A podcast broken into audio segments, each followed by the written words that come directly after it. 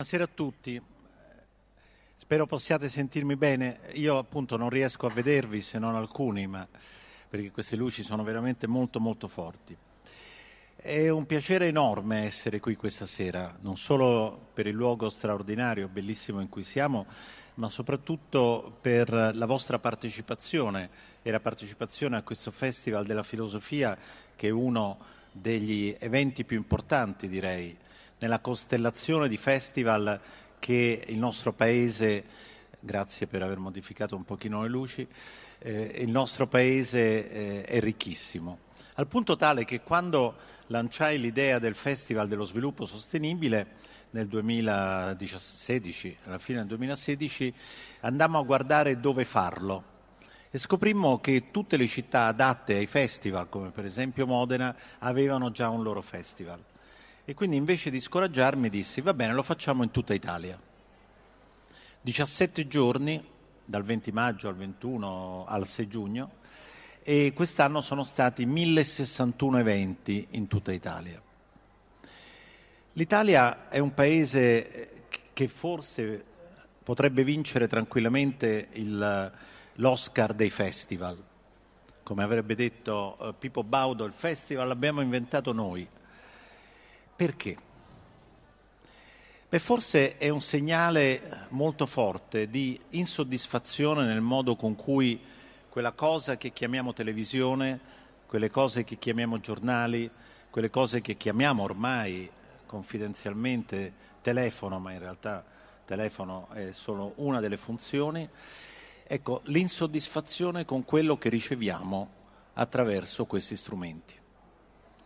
E la riflessione non può essere fatta di talk show in cui ognuno strilla sull'altro, di articoli che più o meno abbiamo già letto sui media la mattina o la sera addirittura prima, oppure 280 caratteri di Twitter o cose di questo tipo. E domandarsi all'interno del Festival della Filosofia che forse tra i tanti festival è uno di quelli più ambiziosi, correttamente ambizioso. Che cosa vuol dire il lavoro oggi? Cosa vorrà dire domani? E cosa anche ha voluto dire per noi e cosa può voler dire per le nuove generazioni? Beh, credo che questa scelta sia assolutamente corretta.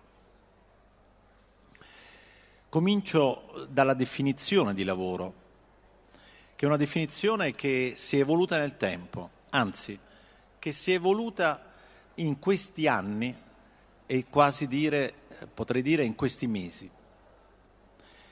Per tanti anni l'Istat ha svolto le indagini sulla, sulle forze di lavoro per capire quanti erano occupati quanti erano disoccupati, quanti erano inattivi, dicendo come prima domanda sei occupato?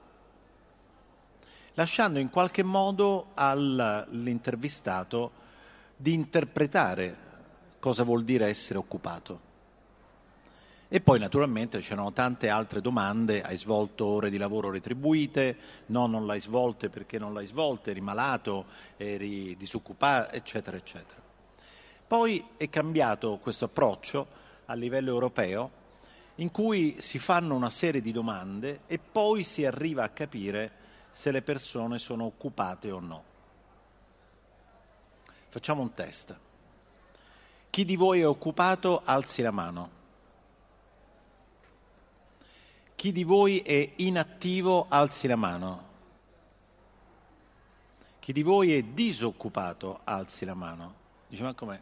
Inattivo, disoccupato, qual è la differenza? Beh, la differenza è che l'inattivo, per esempio, è un pensionato non vi offendete, queste sono le eh, definizioni. E mi verrebbe da chiedere a chi è inattivo, che ha alzato la mano, anche qualche giovane ho visto, se dorme tutto il giorno o se fa qualcosa durante il giorno.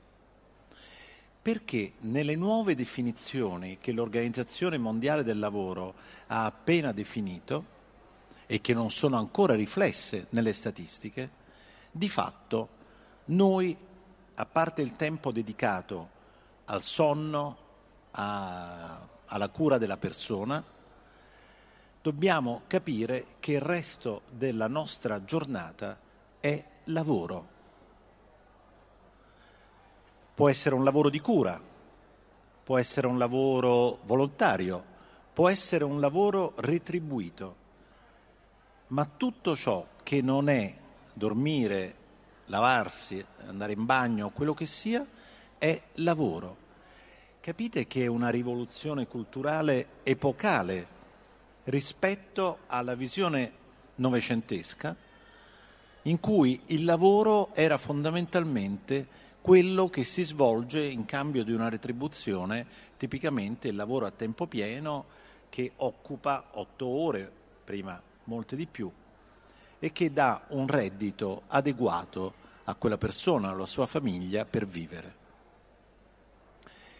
Tant'è vero che a livello internazionale ormai si è capito che il lavoro delle donne, e non solo, a casa, il lavoro di cura, va quantificato anche in termini economici, non solo in termini di ore, perché il fatto di non riconoscere un valore, ancorché stimato sulla base di metodi statistici, a quell'attività distorce il modo con cui noi consideriamo chi svolge quell'attività.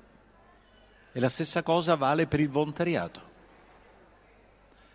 Eh, chi mi ha introdotto ha detto a un certo punto, eh, membro di tanti board, fondazioni, eccetera. Poiché, come sapete, il mio nome è comparso sulla stampa e naturalmente uno deve fidarsi della stampa. Come possibile Presidente del Consiglio qualche settimana fa, naturalmente qualche giornalista ha pensato di andare su Wikipedia e leggere il mio curriculum e farci un bellissimo articolo, uno in particolare, chiamandomi Prezzemolino, come se tutto quel lavoro che io faccio in tanti board internazionali o nazionali fosse retribuito, mentre invece è lavoro volontario. Io faccio professore universitario, faccio lezione, faccio gli esami, le tesi e così via, e poi il resto dell'attività della mia giornata, o come dice mia moglie, essendo io un gemelli, siamo in due delle mie giornate, l'unica cosa che mi consente di sopravvivere, ecco, quell'attività può essere un'attività in parte retribuita, ma molto volontariato. Tutta l'attività per l'Alleanza per lo Sviluppo Sostenibile è un'attività di volontariato. Quello quindi non è lavoro? Certo che è lavoro, ma è lavoro non retribuito. Allora pensate per un attimo a voi stessi, anzi facciamo un altro gioco, fidatevi di me, chiudete un attimo gli occhi, veramente, e pensate alle tre cose più importanti che vorreste augurare per la sua vita alle persone a cui volete più bene le tre cose più importanti che potrebbero fare la vita di quelle persone una vita felice.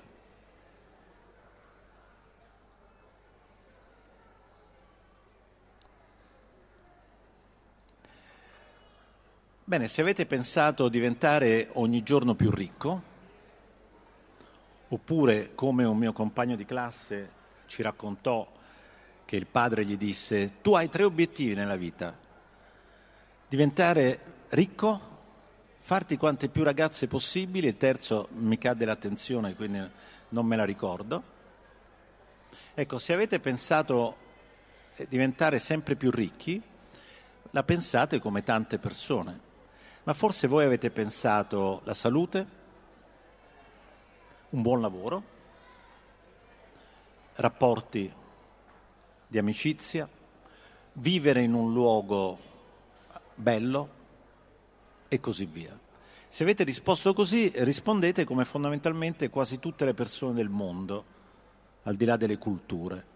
Ecco, un lavoro soddisfacente, un lavoro dignitoso, come dice l'Organizzazione Mondiale del Lavoro, è un pezzo fondamentale nella vita di tutti noi.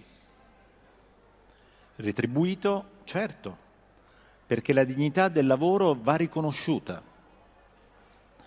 Se questo nuovo governo, nelle dichiarazioni programmatiche del Presidente del Consiglio, vuol fare una legge per assicurare la parità di retribuzione tra uomo e donna a parità di funzione svolta, ecco, vi dà un'idea di quanto siamo indietro su certi aspetti.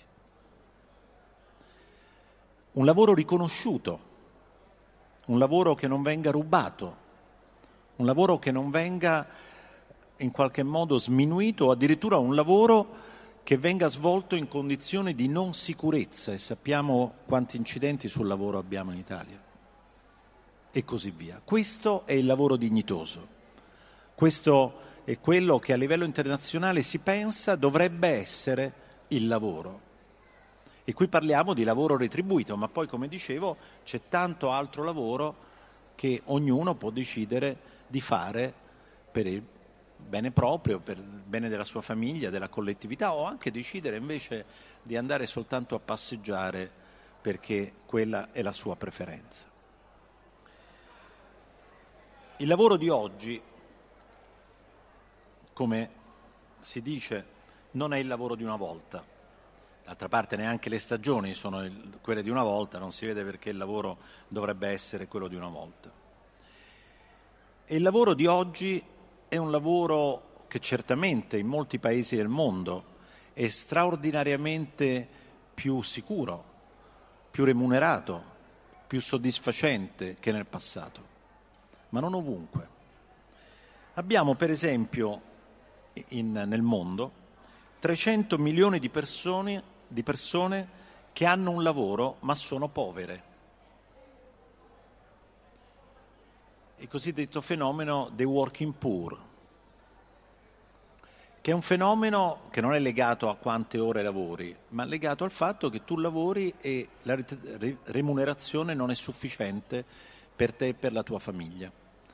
Dei dati del, um, dell'Eurostat per l'Europa di qualche anno fa ci dicevano che il 50% dei poveri senza un lavoro resta povero anche dopo aver trovato un lavoro. Questo non è quello che accadeva una volta. Tu eri un disoccupato, ma poi quando trovavi un lavoro, tipicamente era un lavoro a tempo pieno, con un salario più o meno sufficiente per la tua famiglia, non sempre, ma insomma. Abbiamo 2,78 milioni di persone che muoiono ogni anno a causa di infortuni sul lavoro e malattie professionali. Abbiamo nel mondo 2 miliardi di persone che sono occupate nel cosiddetto lavoro informale, soprattutto nei paesi in via di sviluppo, emergenti. Quel lavoro che non è necessariamente un lavoro volontario, anzi viene retribuito, ma non è nel settore informale.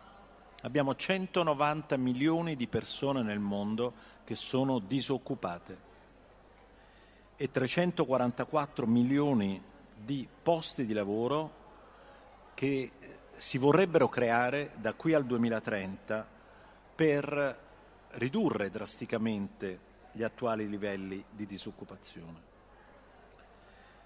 Il divario di stipendio medio tra donne e uomini a parità di funzione del 20%. Naturalmente nei paesi sviluppati la situazione è molto migliore, ma sappiamo che ci sono grandissime differenze anche all'interno dei paesi sviluppati, nord, sud, est, ovest, settori più avanzati, settori meno avanzati. Insomma, una delle caratteristiche del lavoro di oggi è la disuguaglianza sul posto di lavoro.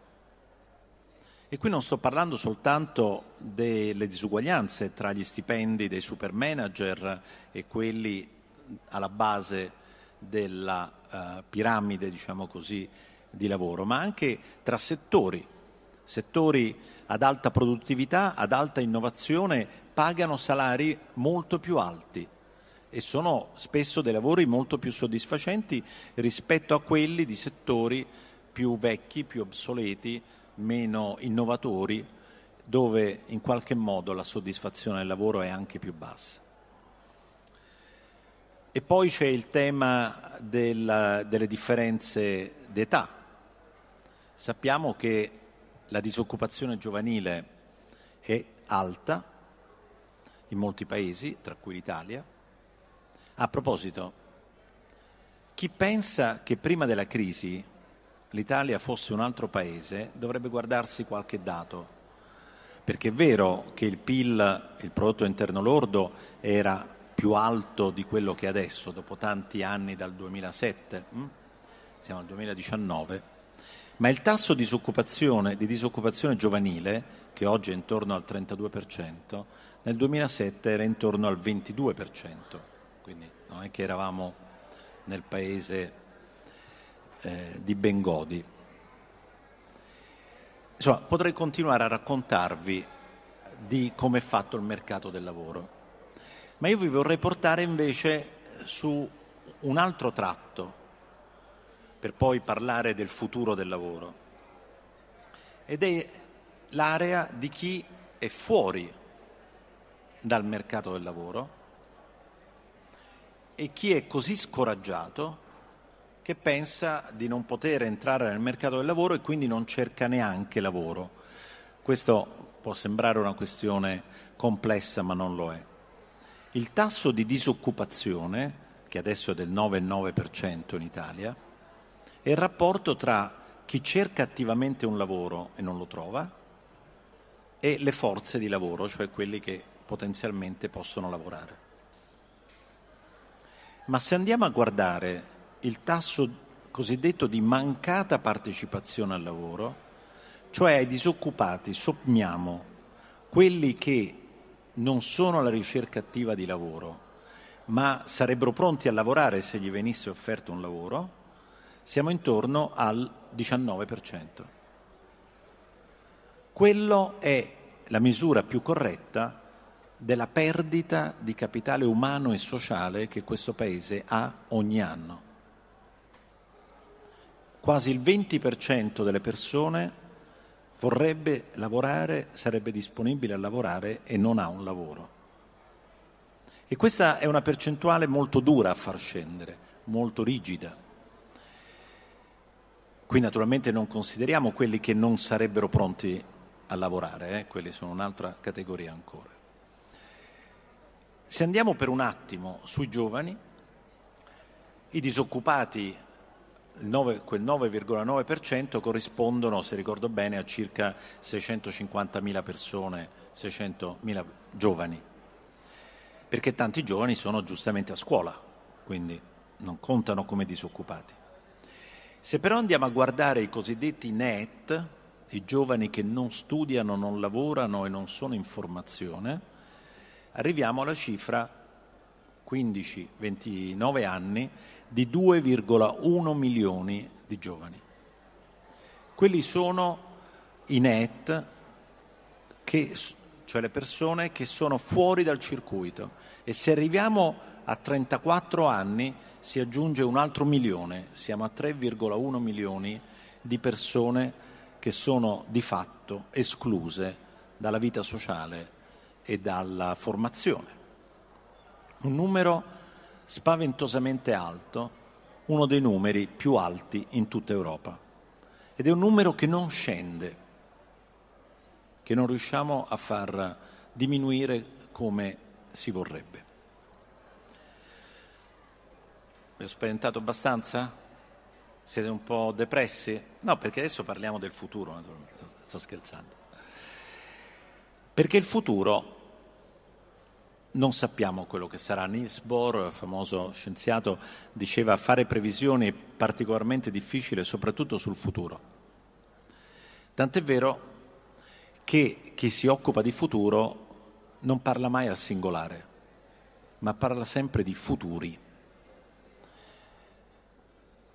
Chi studia il futuro distingue in macro trend e scenari. I macro trend sono fondamentalmente quei fenomeni che sono al di fuori del nostro controllo e che hanno un'alta probabilità di avvenire. Ma non vuol dire che il nostro futuro deve essere necessariamente determinato da quei macro trend, perché poi noi possiamo affrontare quei macro trend personalmente, con le politiche, come società e dunque determinare un futuro diverso a parità di macro trend. Concentriamoci per un attimo sui macro trend. Nel rapporto che abbiamo preparato come Commissione mondiale sul futuro del lavoro, dell'Organizzazione mondiale del lavoro, che ci ha riuniti per un anno e mezzo, il rapporto lo trovate anche in italiano, lo abbiamo presentato a gennaio, sono citati alcuni studi. Vado molto rapido. Secondo uno studio del 2015, negli Stati Uniti il 47% dei posti di lavoro è a rischio di automazione, cioè di essere spazzato via dall'automazione. Secondo uno studio invece in, in Asia, il 56% dei posti di lavoro è a rischio di automazione nei prossimi vent'anni.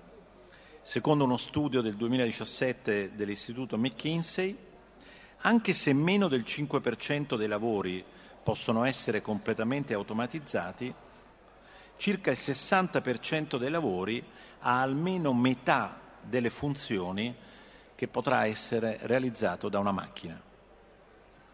L'Ox nel 2016 ci dice che una media del 9% dei lavori attualmente svolti è, potrà essere completamente automatizzata, ma una quota tra il 40 e il 50% comunque alta di lavori sarà svolta in maniera radicalmente diversa, cosa che già facciamo tutti noi, eh, o molti di noi. E potrei continuare. Il macro trend è l'automazione. I robot, intelligenza artificiale, macchine. Io sto parlando in questo luogo meraviglioso che è Modena, al centro di un distretto, di, più di un distretto, industriale in cui l'automazione, la meccanica è proprio molto forte. Questo vuol dire che sono stati distrutti tutti i posti di lavoro? No, Modena è un luogo con un tasso di disoccupazione tra l'altro relativamente basso, perché ne sono stati creati di nuovi, che inizialmente non si pensava che non, esist- che non esistevano e che non si pensava si potessero creare. Bene. Qui ci sono due scuole di pensiero molto forti. La prima è quella di chi pensa che questa storia che l'automazione distrugge il lavoro ci ha stufato questo tipo di discorsi sono sempre stati fatti dal vapore a poi l'energia elettrica, cioè ci sono ondate tecnologiche, siamo oggi alla quarta rivoluzione industriale, l'esito finale di tutto questo è stato un aumento dei posti di lavoro. Quindi, cari economisti, smettetela di spargere ansia perché poi l'intelligenza umana è in grado di risolvere questa sfida creando più lavori. E poi ci sono gli altri. Io mi sento di appartenere un po' di più a questa seconda schiera che dicono uh, sì, forse andrà così, ma questa fo- volta forse sarà diversa, perché l'intelligenza artificiale fa la differenza. Quando noi prendiamo un aereo, gran parte del nostro volo è svolto da un computer. Quando noi investiamo soldi in borsa li diamo alla nostra banca, ma poi tutte le altre attività sono svolte da computer, con i famosi algoritmi. E tante altre cose sono ormai dominate da questi mitici algoritmi. Il problema vero è che con l'intelligenza artificiale ci sarà sempre meno bisogno di programmare questi algoritmi perché l'intelligenza artificiale riuscirà a imparare come programmarli e li programmerà anche meglio di come noi umani pensiamo di poterli programmare. Quindi una funzione non totalmente svolta eh, diciamo, da umani eh, sarà sostituita a parità di tutti gli altri fattori. Ma la ragione per cui sono, sto tra quelli più preoccupati è quando sono, ho partecipato alla prima riunione della Commissione sul futuro del lavoro, ero un po' preoccupato appunto condivisi questa, queste preoccupazioni, scoprì che anche gli altri, venendo da tutto il mondo, erano altrettanto preoccupati, anche quelli del mondo imprenditoriale che pure eh, naturalmente hanno un ottimismo intrinseco, quando andavi a scavare, beh, le preoccupazioni c'erano. Ma la ragione che mi rende preoccupato maggiormente è che questa ondata tecnologica, questa quarta rivoluzione, arriva in un mondo totalmente o quasi globalizzato. Quindi non vuol dire che i nuovi posti di lavoro verranno creati esattamente dove vengono distrutti i vecchi posti di lavoro. Ci vorrà del tempo. Magari in un paese c'è un'ondata di automazione, poi sì, domani ci saranno nuovi posti di lavoro, ma intanto quelli si perdono e nel frattempo in un altro paese parte una nuova attività e quindi ci vorrà tempo perché il tutto si riequilibri. Naturalmente sappiamo che ci sono anche tanti altri macro trend che sono rilevanti per il discorso che vi sto facendo. Cambiamento climatico, economia circolare, economia green, come si dice che stanno creando tanti posti di lavoro e ne potranno creare in futuro. Vi faccio solo un esempio. Se noi in questo momento smettessimo tutte le attività che emettono anidride carbonica o gas serra, climalteranti, in qualche modo evitassimo che le mucche, ruminando, emettano gas climalteranti, insomma, tutto quello che sta succedendo attuale. No, no, nella foto, nel libro che abbiamo pubblicato lunedì, c'è la foto di una mucca con un enorme contenitore di plastica sopra dove va a finire il gas della mucca, il gas metano per essere riutilizzato, quindi insomma, eh, volendo si potrebbe fare. Dicevo, ehm, questi nuovi posti di lavoro che già oggi si creano potrebbero diventare molti di più se invece semplicemente di smettere di emettere provassimo a ricatturare i gas che abbiamo impropriamente messo nell'atmosfera e li rimettessimo sottoterra, cosa che già oggi è possibile. Allora vedete che possiamo usare dei macro trend per reagire inventando nuovi lavori che magari fanno anche bene all'ambiente, invece di lavori che distruggono l'ambiente. Gli scenari sono l'applicazione di politiche, di scelte umane a dei megatrend che sono più difficilmente gestibili.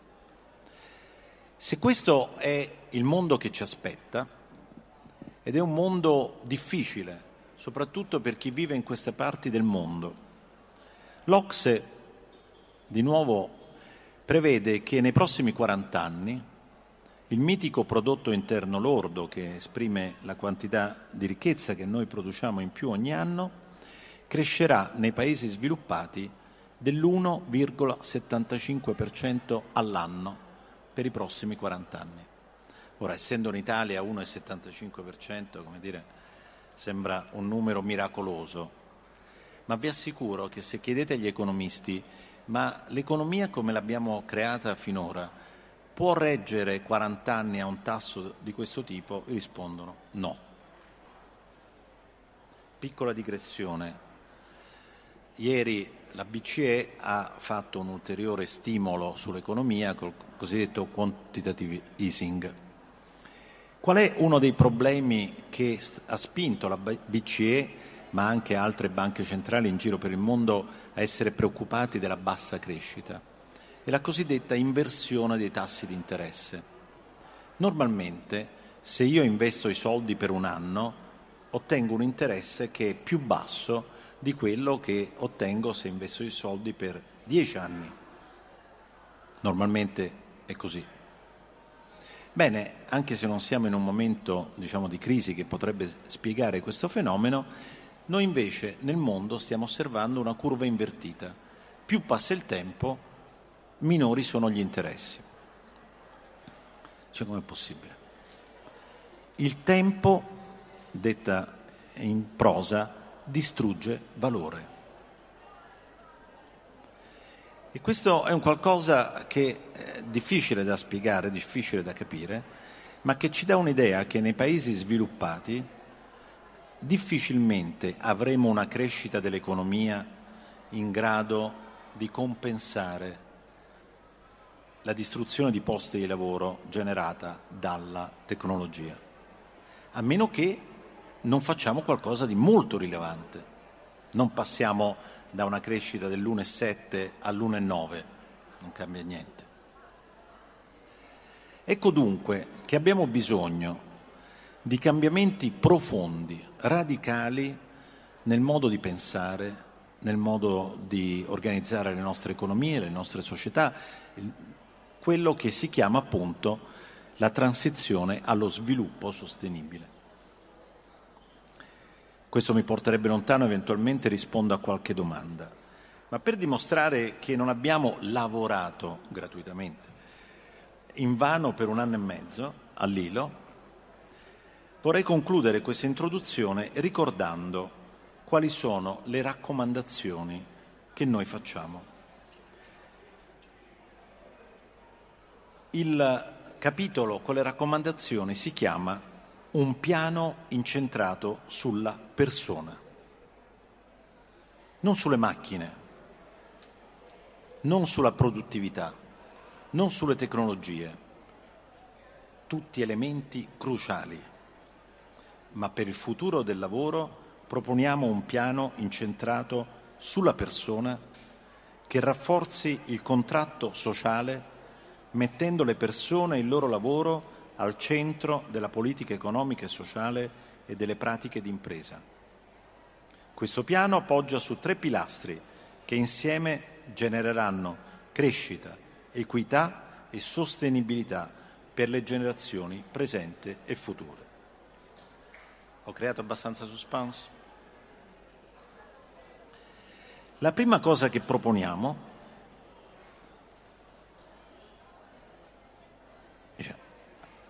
80 euro, flat tax, riduzione delle tasse, investimenti verdi. Che proponete? Di cambiare le Costituzioni, creando non il diritto al lavoro, che non abbiamo neanche, nonostante quello che si dice nell'articolo 1 della nostra Costituzione, ma il diritto alla formazione continua delle persone durante tutto l'arco della vita. Cioè non stiamo dicendo ai governi fate un po' più di politiche di formazione, no, create un diritto soggettivo, analogo al diritto alla salute, perché questa è forse l'unica cosa che, potendo essere invocata come diritto, consentirà alle persone di adattarsi alle rivoluzioni, quarta, quinta, sesta, quella che verranno, come quelle che ci aspettano e come quelle che stiamo vivendo. È un diritto universale all'apprendimento lungo l'intero arco della vita che consenta alle persone di acquisire competenze, di riqualificarsi e di perfezionarsi. Wow! In Italia non abbiamo neanche una politica di questo tipo. L'ultima cosa fatta sull'argomento la facemmo noi negli ultimi giorni di governo pubblicando il rapporto di una commissione che avevo costituito guidata da Tullio De Mauro sulla formazione continua, perché questo Paese non ha un programma di formazione continua. Sarà per questo che il, 50%, che il 30% degli italiani nell'indagine fatta dall'Ocse sulle competenze minime per vivere in questo mondo, si trova al livello 1 di 5 livelli, mentre almeno dovresti stare a livello 2 e gli altri paesi Ocse hanno solo il 5% della popolazione a livello 1. Secondo proposta, non ve le leggo tutte, riconoscere un set minimo di diritti sul lavoro, quella che chiamiamo una garanzia universale per i lavoratori, indipendentemente dal tipo di lavoro che si svolge. puoi essere un uh, lavoratore dipendente, un lavoratore indipendente, puoi essere uno che distribuisce pasti in bicicletta, può essere, ma un set minimo di diritti per tutti, cosa che oggi non c'è. E infine, sto prendendo soltanto uno dei punti di ogni categoria, contabilizzare nei conti delle nazioni, ma anche delle imprese, la formazione come un investimento e non come un costo. Questo è un pallino che ho da vari anni. Quando ero all'Ocse riuscii a far cambiare le convenzioni mondiali. L'Ocse è uno dei grandi detentori, diciamo così, gestori delle definizioni statistiche nel mondo, perché fino a pochi anni fa l'investimento, anzi le spese in ricerca e sviluppo delle imprese erano contabilizzate come un costo e non come un investimento. Quindi se un'impresa, un paese investiva in ricerca e sviluppo, il PIL scendeva, tanto per capirci. Non riuscì a inserire invece, a cambiare questa regola, che l'investimento in formazione sia un investimento. E come Commissione, e qui arrivo alla conclusione, ci siamo domandati perché. E siamo risaliti a un comma, un codicillo, degli standard mondiali della contabilità d'impresa, che dice la seguente cosa. Le persone non sono parte del patrimonio di un'impresa perché non sono sotto il totale controllo dell'impresa perché c'è stato un tempo in cui le persone erano sotto il totale controllo dell'impresa e infatti erano considerate un asset, parte del patrimonio, quando erano schiavi. Per cui se c'era un'epidemia e morivano gli schiavi, il valore di quell'impresa crollava. Quindi per marcare la differenza culturale rispetto al periodo dello schiavismo, consideriamo le persone un costo. Non è che abbiamo fatto questo salto quantico. Ecco, noi proponiamo di cambiare la contabilità d'impresa e la contabilità mondiale, considerando veramente le persone per quello che sono e quindi le spese per accrescere la loro formazione un investimento. Non si capisce perché un'impresa comprando un computer possa avere un beneficio fiscale mentre se fa formazione gli calano i profitti e magari la borsa la, li penalizza pure. Queste cose non stanno insieme nel mondo di oggi. Concludo questa introduzione, che spero non vi abbia spaventato più di tanto, per dirvi che spetta a noi decidere che mondo vogliamo costruire conoscendo i megatrend, conoscendo i problemi, ma anche usando forse uno strumento molto importante. Lo trovate su YouTube se cercate Social Media Guard, c'è un bellissimo video, che dice noi stiamo sempre attaccati a questi e di fatto ci guardiamo i piedi, no? Avete mai notato che dietro il cellulare ci sono i piedi? E così facendo entriamo in contatto con tutti, ma non capiamo la realtà intorno a noi. Per questo è stato creato il Social Media Guard. E come funziona? È un collare per cani. Avete presente quelli che si mettono ai cani quando eh, ti obbliga ad alzare lo sguardo? Tra l'altro nello spot c'è bellissimo perché il momento in cui uno alza lo sguardo è accompagnato da Così parlò Zarathustra, eh, famosa musica che in Odissea nel 2001 Odissea dello spazio è accompagnata dal momento in cui la scimmia si alza e di fatto diventa uomo. No? Vi leggo, e con questo chiudo, il preambolo dell'Agenda 2030 per lo sviluppo sostenibile. Noi immaginiamo un mondo libero dalla povertà, dalla fame e dalla malattia, dove ogni vita possa prosperare.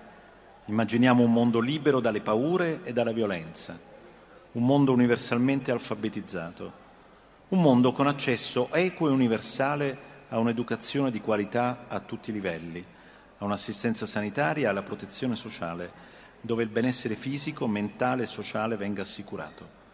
Un mondo dove gli insediamenti umani siano sicuri, resistenti, sostenibili. Il mondo che immaginiamo è un mondo dove vige il rispetto universale per i diritti dell'uomo e della sua dignità, per lo Stato di diritto, per la giustizia, l'uguaglianza, la non discriminazione, dove si rispettano la razza, l'etnia, la diversità culturale e dove vi sono pari opportunità per la totale realizzazione delle capacità umane e per la prosperità comune. Un mondo che investe nelle nuove generazioni e in cui ogni bambino può crescere lontano da violenza e sfruttamento, un mondo in cui ogni donna e ogni ragazza può godere di una totale uguaglianza di genere e in cui tutte le barriere all'emancipazione vengano abbattute, un mondo giusto, equo, tollerante, aperto e socialmente inclusivo che soddisfi anche i bisogni dei più vulnerabili. Il mondo che immaginiamo è un mondo in cui ogni paese gode di una crescita economica duratura, aperta a tutti e sostenibile, e in cui vi è un lavoro dignitoso per ciascuno. Un mondo in cui lo sviluppo e l'impiego della tecnologia sono sensibili al clima, rispettano la biodiversità e sono resilienti. Un mondo in cui l'umanità vive in armonia con la natura e in cui la fauna selvatica e le altre specie viventi sono protette. Voi avete quattro scelte davanti a voi uscendo questa sera da questa riflessione e forse dal Festival della Filosofia. Restare convinti che l'attuale modello di sviluppo funzioni ancora e che quindi attraverso questo o quell'intervento di politica fiscale o quello che volete, l'economia riparte e tutto torna nel meraviglioso mondo di Amélie, che in realtà non è mai esistito. La seconda alternativa è accettare una visione distopica, una visione in cui, secondo alcune previsioni, nel 2030 arriviamo a 8 miliardi e mezzo di persone e alla fine del secolo torniamo a 6 miliardi, non perché colonizziamo un altro pianeta, ma perché ci ammazziamo tra di noi. Se pensate questo, forse vi potete unire a quei ricchi della Silicon Valley che si stanno facendo costruire bunker in Nuova Zelanda Oppure provare a diventare abbastanza ricchi per comprarvi un biglietto per andare su quelle che Elon Musk, il creatore di Tesla, sta costruendo come le stazioni orbitali in giro per il mondo, vendendo già biglietti per i ricchi che vorranno lasciare questo pianeta diventato invivibile. Avete un'altra alternativa, la terza, la retrotopia di cui parla Bauman essere così spaventati dal mondo che vi ho descritto da dire voglio tornare indietro. E allora tiriamo sui muri, facciamo le guerre commerciali, buttiamo la gente a mare, nella speranza, come quel libro, che io me la cavo senza dover andare in Nuova Zelanda. La quarta opzione è quella che Oscar Wilde chiamava ancora una visione del mondo che non può non avere utopia nel suo DNA, perché il compito di ogni società è di guardare cosa ha raggiunto, magari esserne soddisfatta e sciogliere nuovamente le vele per tentare di realizzare un mondo ancora migliore. A voi la scelta. Grazie.